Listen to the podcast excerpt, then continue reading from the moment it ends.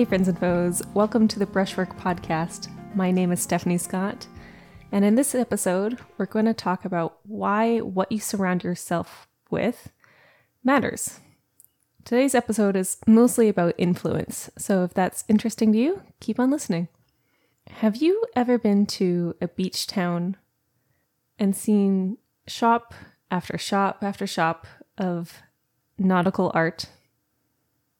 Wave paintings, boats at the dock, starfish ornaments, octopus drawings, that one portrait of a weathered sea captain looking off into the middle ground. You, you know what I mean? You go to these beachfront towns and they're they're just full of nautical images and toys and you know, it, it makes sense for the area because usually these are tourist towns. They make their money off of these knickknacks and you know honestly most of them are not from the area that that you're in when you go to these places. Hello made in china. So part of that art is to sell to the visiting tourists right? Because this is how these towns make their money. And most of these tourists they want they want a, a fond memory of their trip and they want to attach that memory to an item that reminds them of that trip. But i would also say that a stronger part of all these nautical inspired shops in these beach towns is because that's what the artists who live there are surrounded by. They're surrounded by marine life, they're surrounded by ocean or lakes or fishermen, the fishing industry, marine life, you know, all these different water based places. I often joke with my friends that if I ever lived at one of these beach towns, I would also only make wave paintings. They're just, there's something captivating about that space. And isn't that interesting? What you surround yourself with matters. Do you have that one relative and you have dinner with them and you're sitting there and you're thinking, how do they get so deep into that political belief that they have? And then they tell you, oh, I listen to XYZ radio and Elephant News Station and Octopus Internet Web Blog. And I, I go to these places and that's where I get my news. And you, you, you hear them say that and you think, oh, that makes a lot of sense for why you have these thoughts and feelings and passions. That makes sense for them. Now, imagine if that relative of yours was an artist. Maybe they are an artist and they make really political paintings that are all about that view that they have. It's because they go to these websites and they go to their news stations and they listen to their radio and they consume that media. What you surround yourself with matters. I can't watch scary movies. If I do, I get nightmares at night and I become majorly distrusting of people during the day. The visuals of horror shows, TV shows, movies, radio shows, it sticks in my brain and actually haunts me.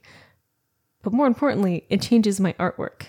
The themes get darker, the confidence in my skill wanes, and I, I have to process it. I have to think about it until it, and get it out of my system because it just sticks with me. My my boyfriend often teases me that I can't watch anything scary for these reasons, but it's it's very real. I feel like any any sort of frightening imagery lasts with me for weeks and sometimes months after I watch it. And I think there's something about being an artist that makes you susceptible to what you're seeing. But the thing is, it's not just scary movies that affects me so. Here's another example. In the early days of art school, I bought a high-end fine art magazine It had beautiful photos of paintings in a style I hadn't seen before. There were wonderful interviews of the artists that were in the magazines to accompany the pictures. And when I read it, it, it blew my mind. I thought it was just so interesting and different and really cosmopolitan. I'm not actually talking about Cosmopolit- Cosmo the magazine. but but with these high-end art magazines, they just they really influenced me. And for the next three weeks after reading that one magazine, my writing style and my painting style shifted completely to mimic the style of the writing in the pictures in that magazine I had seen. all of which were completely unbeknownst to myself. I, I had no idea this was happening until a few months later when I was looking back at my sketchbook and saw a major shift in how I was making art. And I was like, that's interesting. What an odd phase of learning for myself. In the last days of my junior year at Cornish, I broke up with a relationship I had been in for the last decade. And the work I made after that changed in tone, changed in attention, and in technique. What I'm getting at with all of this is that what you surround yourself with really, really matters. More heavily than you think it does. As visual artists, we are highly influenced by what we are reading, what we are seeing, what we are surrounding ourselves with. Everything, everything that we look at, every person we interact with, every book we read, every show we watch, every website we go to, it affects you and therefore your artwork. When you look at your artwork, for me, my paintings, what sort of influences do you see in that artwork? Can, can you see your influences at all? Is the relationship you're in affecting your paintings? Is your Instagram feed affecting your self confidence, which therefore is affecting your artwork? The answer is always yes. So if you are feeling like you are stuck in a rut, if you are looking at your life and you feel like what you are surrounded with, who you're around in general, and you feel like it's not actively helping your art career, maybe it's time to change something.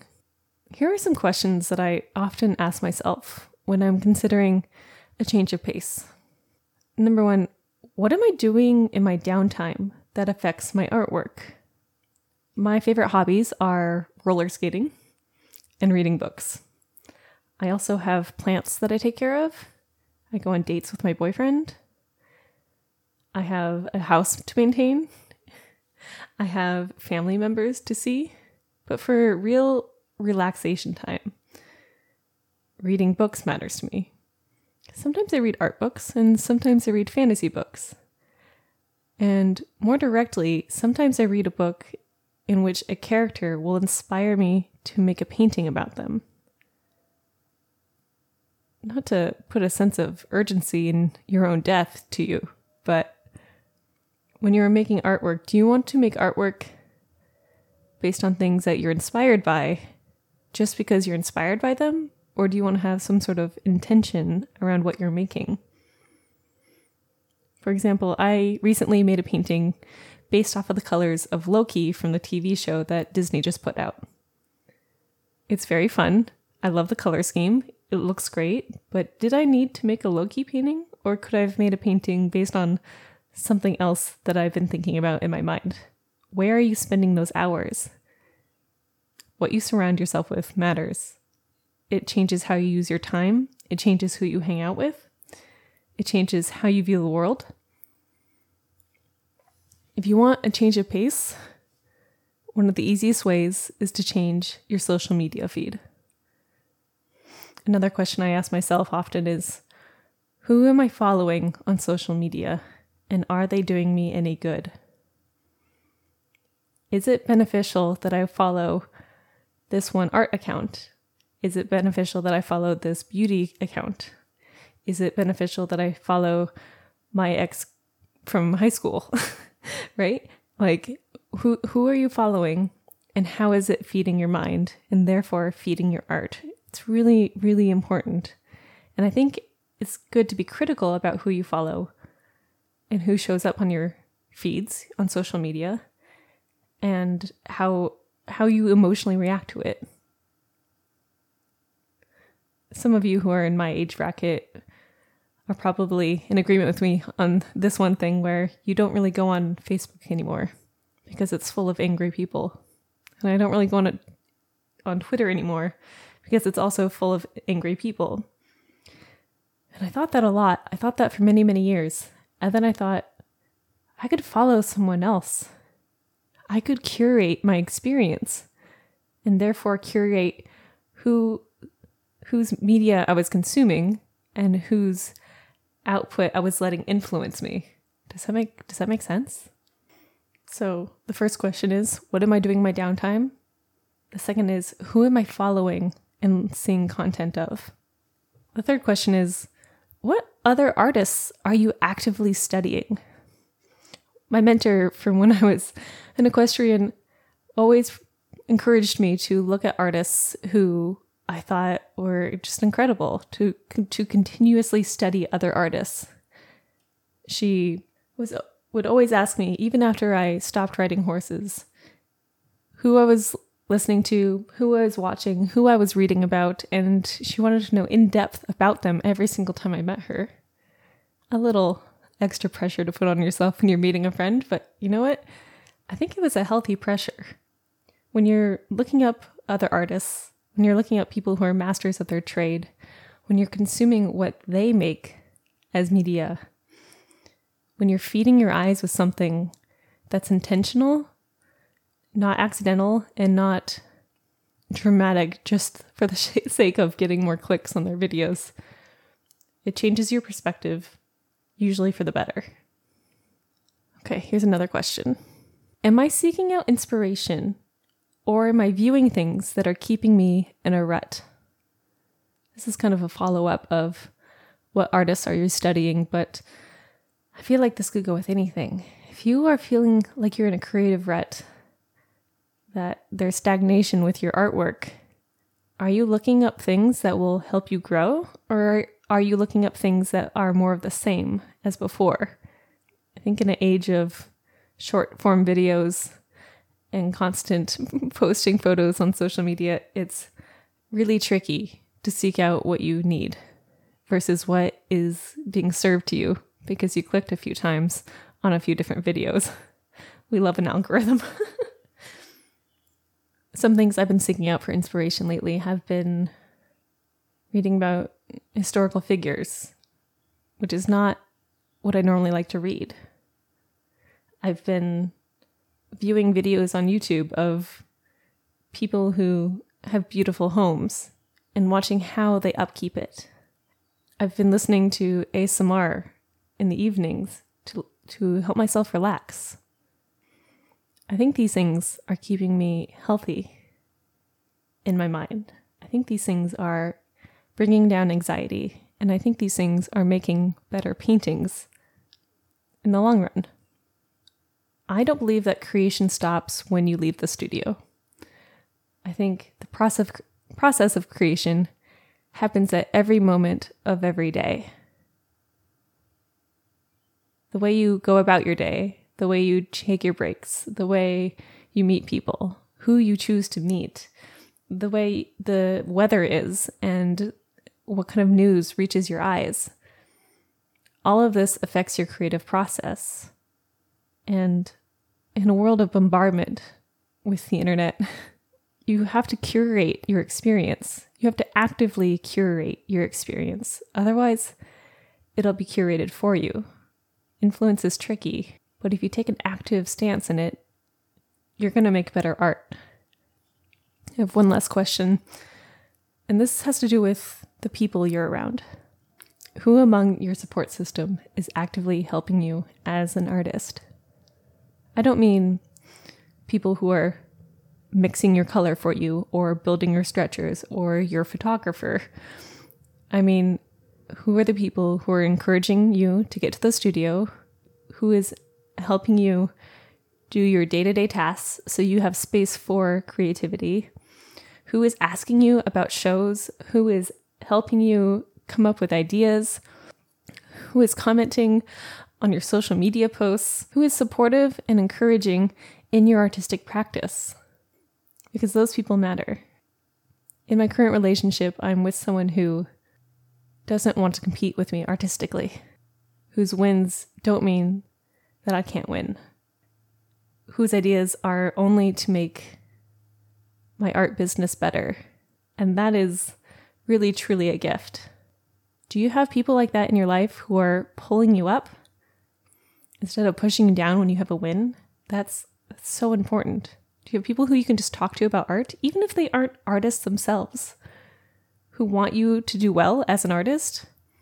You have to curate that group of people as well those people are invaluable to the creative process and how they they influence you matters so much because those sources of influence have the biggest root on your artistic practice.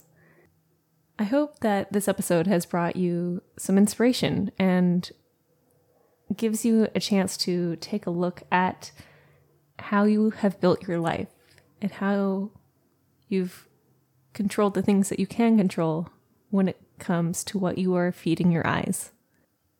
In the lesson of what you surround yourself with matters, how you choose to build your life is the answer.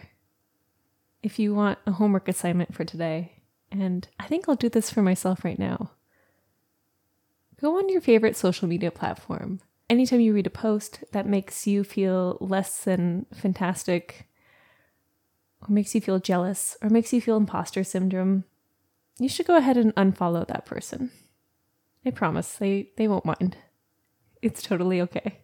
Curate your online spaces so that you feel good about your art, so that you feel good about yourself, so that you enjoy going to those places. Thank you so much for joining me today for the Brushwork Podcast. If you want to find me on social media, and I promise I make really good posts, I am stephaniescott.art, or you can find the podcast at brushworkpod on Instagram. Thanks for listening and make good choices, everyone. Till next time.